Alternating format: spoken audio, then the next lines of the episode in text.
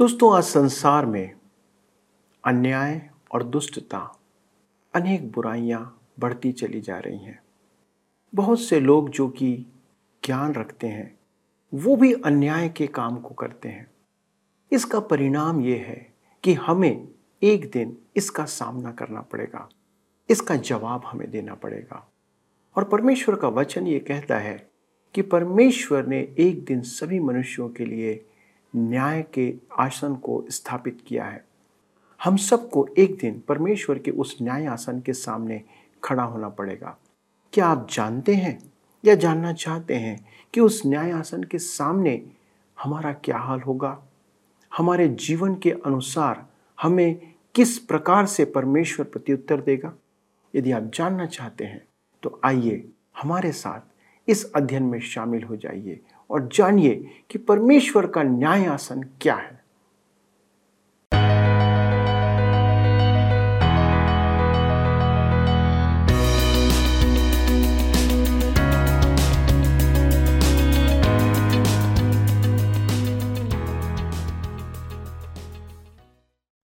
प्रिय मित्रों और हमारे सारे दर्शकों, आज से नया वर्ष आरंभ हो रहा है और मैं अपनी पूरी टीम की ओर से, सत्यवचन के एक एक सहयोगी की ओर से, आप सबों को इस नए वर्ष की अनेक अनेक शुभकामनाएँ प्रेषित करता हूँ।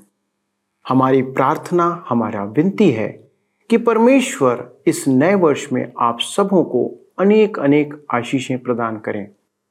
आपको परमेश्वर के वचन में एक नई ऊंचाइयों पर लेके जाए और ये नया वर्ष आपके लिए परमेश्वर की गवाही देने का वर्ष हो, कि इसके द्वारा आप परमेश्वर के नाम को लोगों तक प्रकट करें। मैं ये प्रार्थना करता हूँ और आशा करता हूँ कि ये वर्ष आपके लिए आशीषों से भरा हुआ होगा। आपका परिवार सुख, समृद्धि और शांति के साथ जीवन व्यतीत करेगा। भले ही संसार में अनेक प्रकार की समस्याएँ हों, युद्ध हो, अनेक बुराइयाँ हो लेकिन आपके ऊपर परमेश्वर का अनुग्रह, उसकी उपस्थिति, उसकी सुरक्षा सदा बनी रहे। परमेश्वर इन वचनों के साथ इस पूरे वर्ष भर आपको संभाल करके रखे। ये हमारी ओर से शुभकामनाएँ हैं। दोस्तों, आशा है कि आप इस सब कार्यक्रम में परमेश्वर की आशीषों को प्राप्त करते आ रहे हैं। दोस्तों, आज पुनः हमारे साथ सभोपदेशक की पुस्तक से परमेश्वर के वचन का अध्ययन करने के लिए आप तैयार हैं। उस कार्यक्रम में जिसका नाम है सत्य वचन और मैं आप सभी को फिर से धन्यवाद देता हूँ कि आप आज इस कार्यक्रम का हिस्सा हैं। दोस्तों, इस पुस्तक में सुलेमान अपनी सांसारिक और आत्मिक बुद्धि के आधार पर अनेक प्रयोग करके जानने का प्रयास कर रहा है कि मनुष्य को किस बात से अत्यंत तृप्ति या संतुष्टि प्राप्त हो सकती है। और सभी बातों में उसका निष्कर्ष है कि सब कुछ व्यर्थ ही है। एक बड़े ही दुख का कारण वह प्रकट करता है कि धर्म और न्याय के स्थान में भी दुष्टता होती है। आज संसार में लोगों के लिए बहुत निराशा का कारण है कि वे न्याय प्राप्त नहीं कर पाते हैं। धन और प्रतिष्ठा के आधार पर न्याय किया जाता है। जिन धर्मी जनों से धर्म के कामों की अपेक्षा की जाती है वे ही उसमें अधर्म को बढ़ावा देते हैं। आज आप देख सकते हैं कि धर्म की आड़ में ही अधर्म पलता है और न्याय के स्थान में भी अन्याय का आसन विराजमान है। यह सब मनुष्यों की दुष्टता को प्रकट करता है। पर हमें एक बात की तसल्ली है कि एक दिन परमेश्वर के न्याय आसन के सामने सभी का न्याय किया जाएगा। संसार में भले ही हमें न्याय ना मिले भले ही अधर्म प्रबल होता प्रकट हो, पर परमेश्वर के सामने धार्मिकता और न्याय ही प्रबल होगा। तो चलिए मित्रों, इस तसल्ली के साथ, इस तसल्ली के वचन की आशा के साथ ही हम अपने अध्ययन को इस नए वर्ष में आरंभ करते हैं।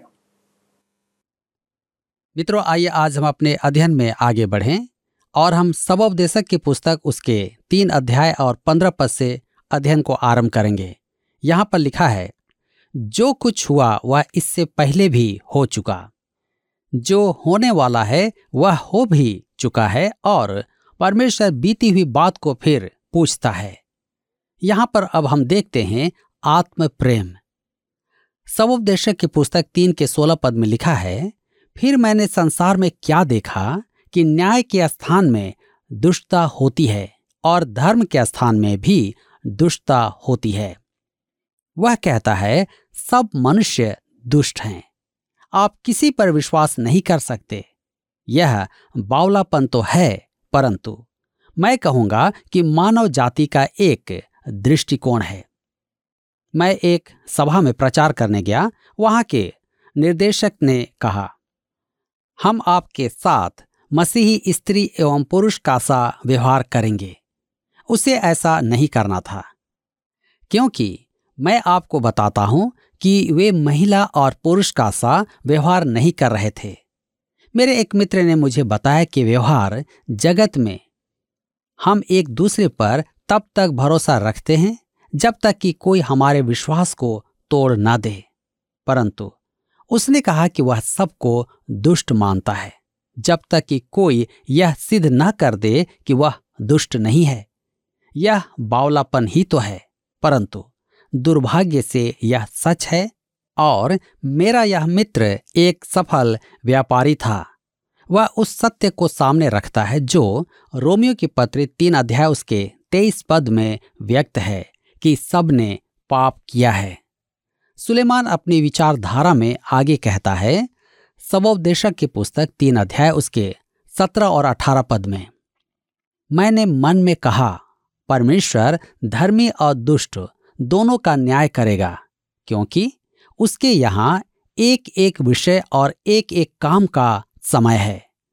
मैंने मन में कहा, यह इसलिए होता है कि परमेश्वर मनुष्य को जांचे कि वे देख सकें कि वे पशु समान हैं।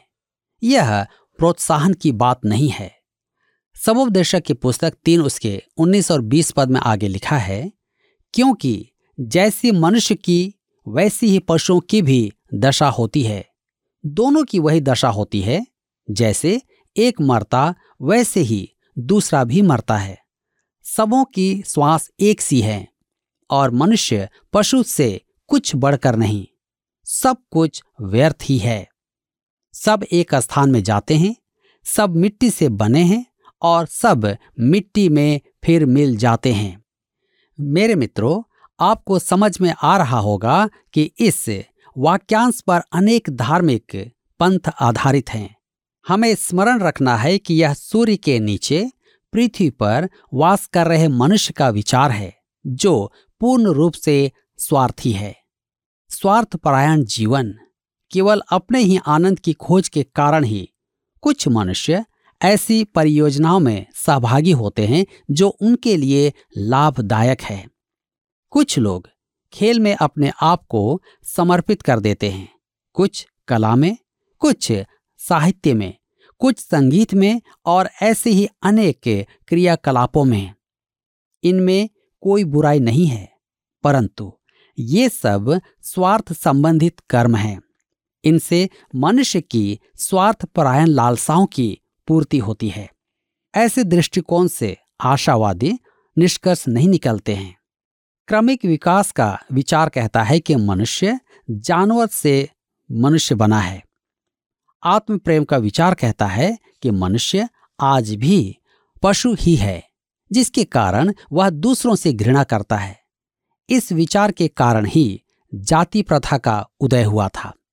यह विचार निस्सारता अर्थात व्यर्थ की ओर ले जाता है और दूसरों से स्वयं को अच्छा मानने की भावना उत्पन्न करता है।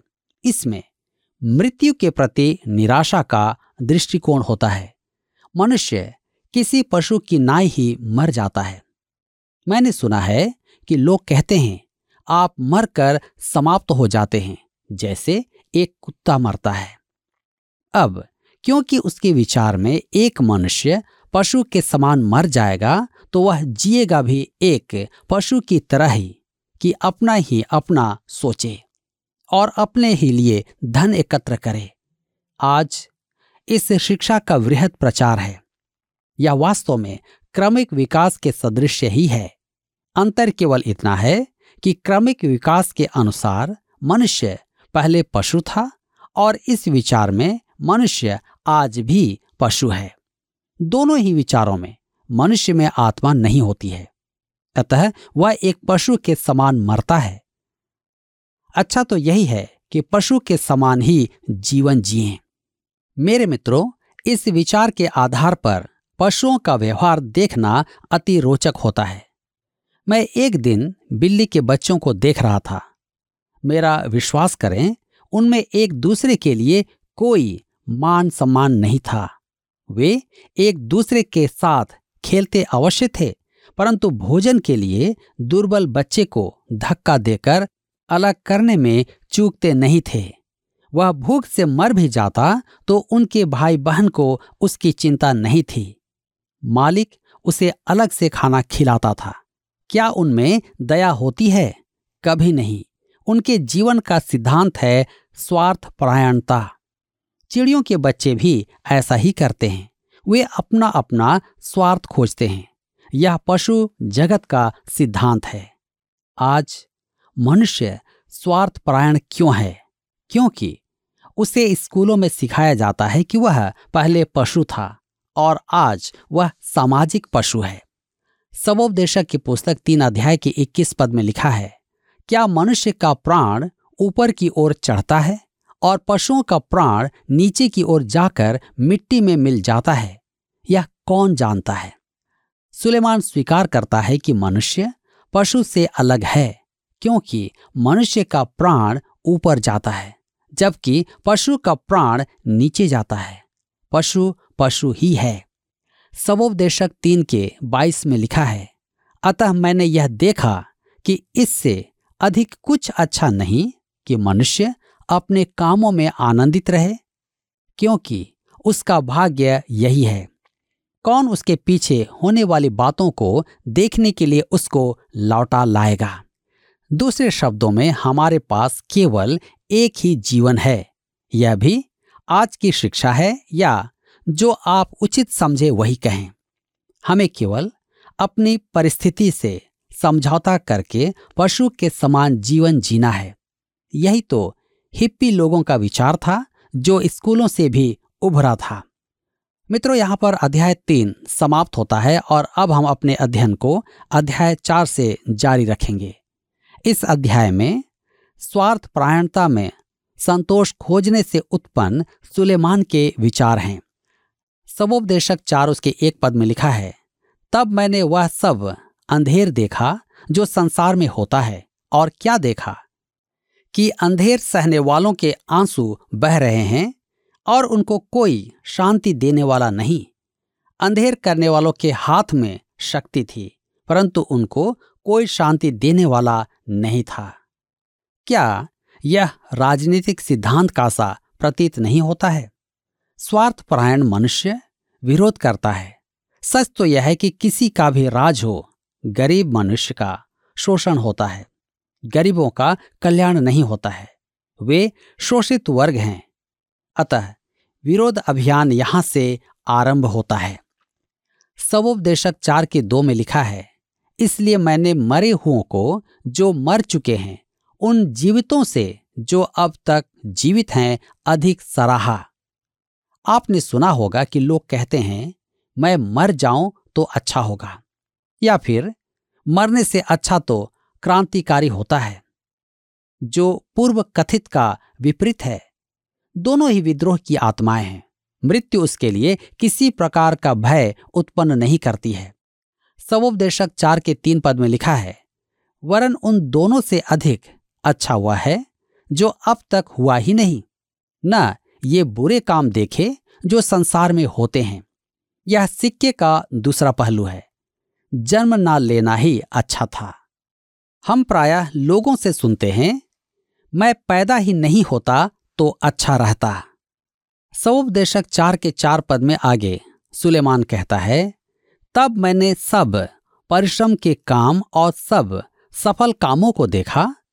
जो लोग अपने पड़ोसी से जलन के कारण करते हैं, यह भी व्यर्थ और मन का कुढ़ना है।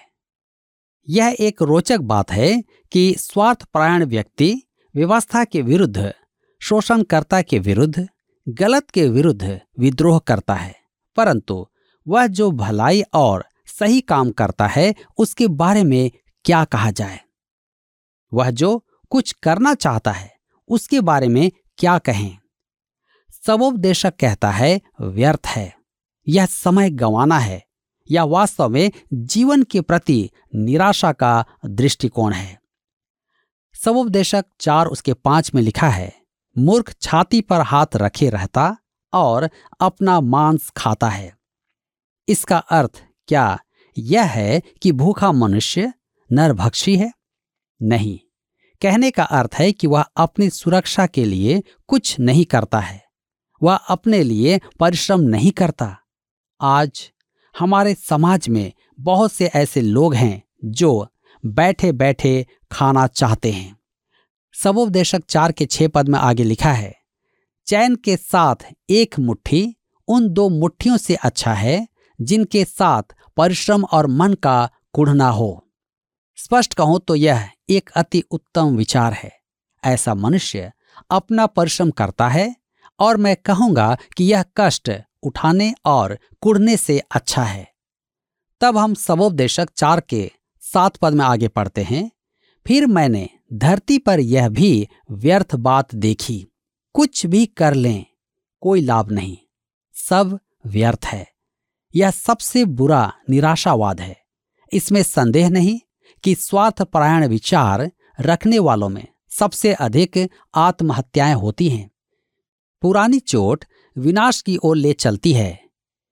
इन सब का आधार आत्म प्रेम का सिद्धांत है। जिसके अनुसार सब कुछ शून्य से उत्पन्न हुआ है।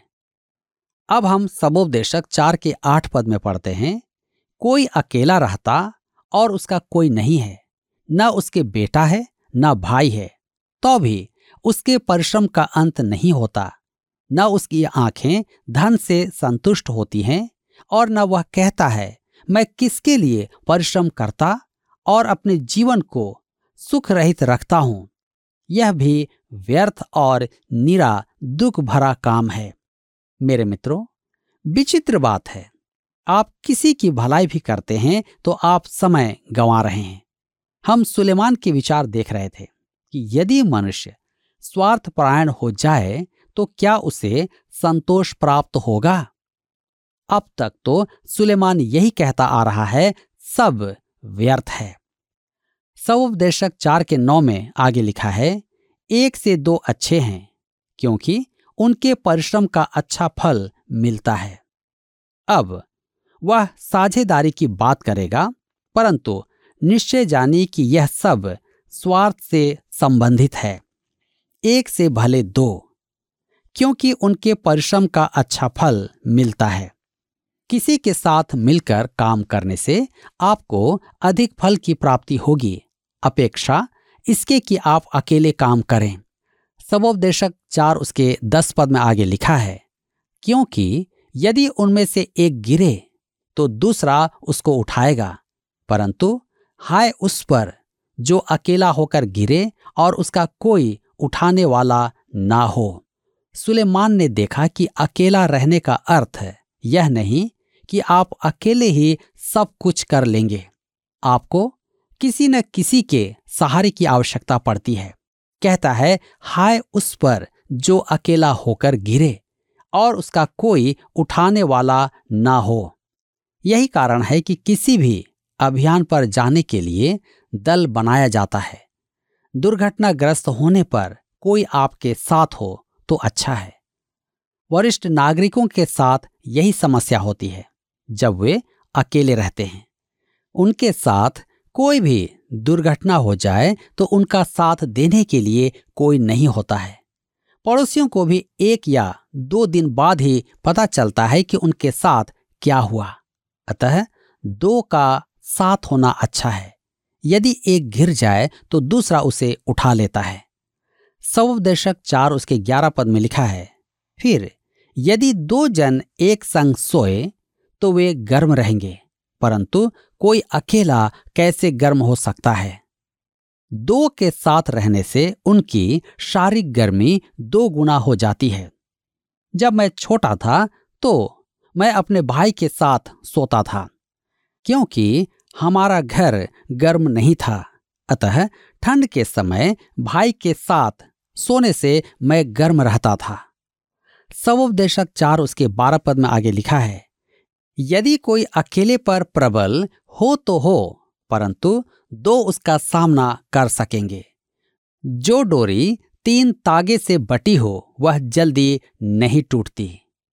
मेरे मित्रों, दो की संगति होती है तो तीन की भीड़ होती है, और कभी कभी भीड़ एकत्र करना अच्छा है, विशेष करके जब आपके विरुद्ध कोई उठ खड़ा हो। आज हमारे देश में अपराधों का कारण मनुष्य का अकेला होना है। स्त्रियों को भी अकेला देखकर ही अपराध का शिकार बनाया जाता है। चाहे कोई कुछ भी कहे, आज कानून और व्यवस्था की सख्त आवश्यकता है। बाइबल स्पष्ट कहती है, मनुष्य नया जन्म न पाए तो वह पाप के स्वभाव में होता है। हमें स्पष्ट जान लेना है। सभ्य मनुष्य में भी पाप का स्वभाव होता है। और उसे स्वतंत्रता की अपेक्षा बंधन की आवश्यकता है। आज की स्वतंत्रता अपराध करने की स्वतंत्रता है। मूर्ख बनाना, अश्लील टेलीफोन करना ज़ोर ज़ोर से गाने बजाना, जो सबको मन भावन न लगे, जिसे चाहे कुछ भी बोलें। मेरे मित्रों, स्वतंत्रता का अर्थ अनाचार नहीं है।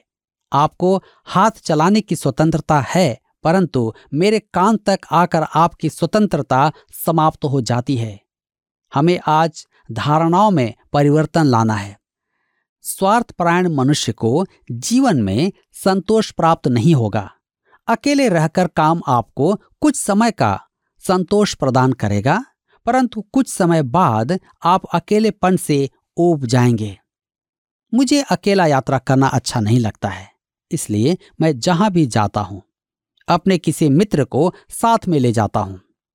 हम में से लगभग सभी को बोध है कि हम अकेला रहना पसंद नहीं करते हैं। सबोपदेशक चार उसके तेरह पद में लिखा है, बुद्धिमान लड़का दरिद्र होने पर भी ऐसे बूढ़े और मूर्ख राजा से अधिक उत्तम है जो फिर सम्मति ग्रहण न करे। सुलेमान एक बुद्धिमान बालक और एक मूर्ख राजा था। सबोपदेशक चार के चौदह में लिखा है चाहे वह उसके राज्य में धनहीन उत्पन्न हुआ या बंदी गृह से निकलकर राजा हुआ हो, हमें अपनी सरकार में रुचि रखना चाहिए, क्योंकि वह हमारे जीवन पर प्रभाव डालती है। मनुष्य के गरीब होने का कारण है कि देश के धनी, धनवान बनते जा रहे हैं।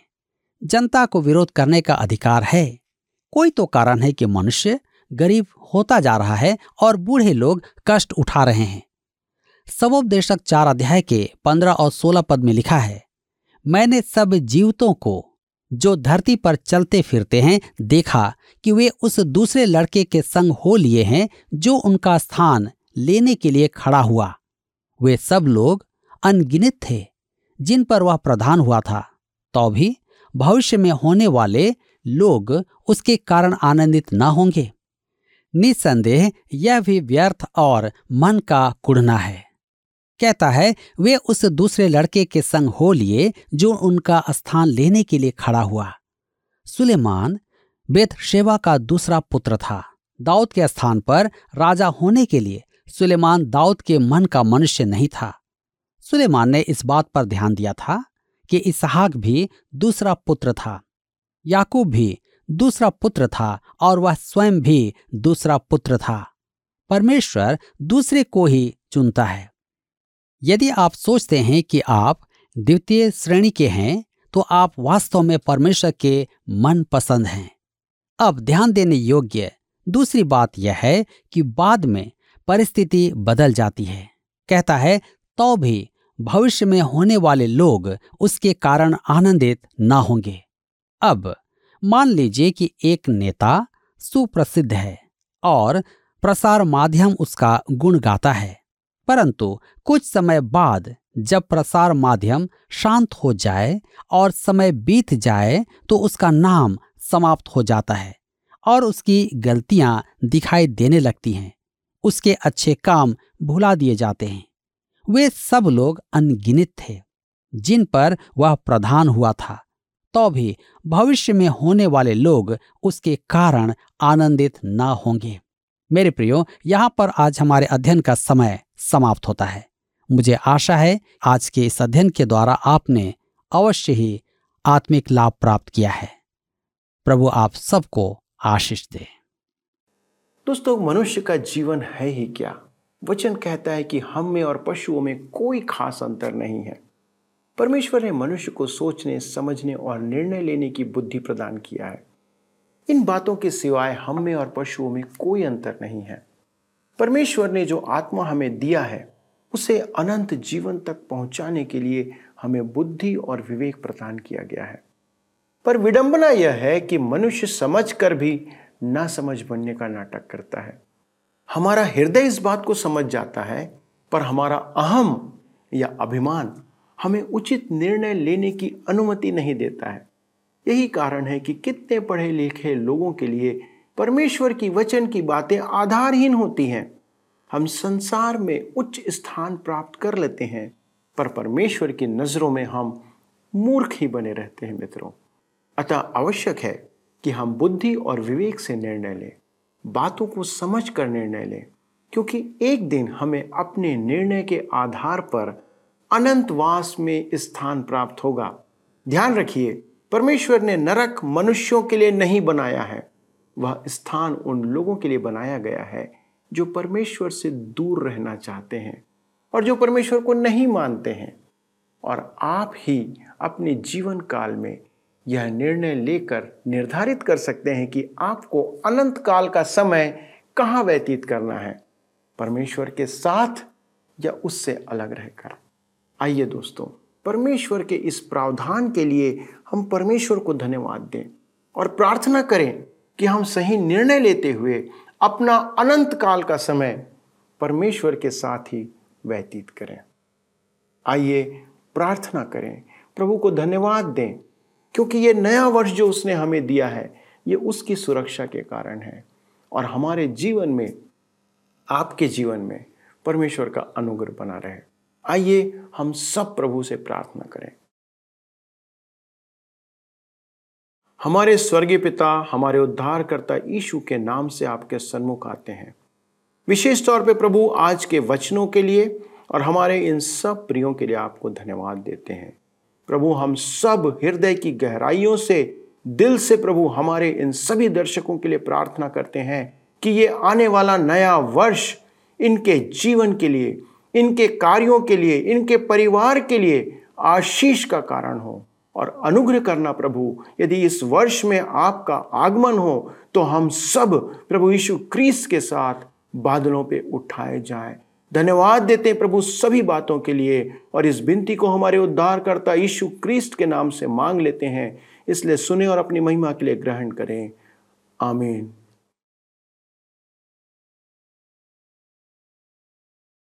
दोस्तों, हमें पूरा विश्वास है कि आज के अध्ययन के द्वारा आपने आशीषें प्राप्त की है।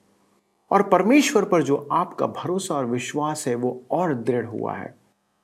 हमारी प्रार्थना है, शुभकामना है कि आप सबों के लिए, आपके परिवार के लिए ये नया वर्ष मसीह की आशीषों से, परमेश्वर की उपस्थिति थे भरा हुआ रहे और आप अनेक ऊंचाइयों को प्राप्त करें।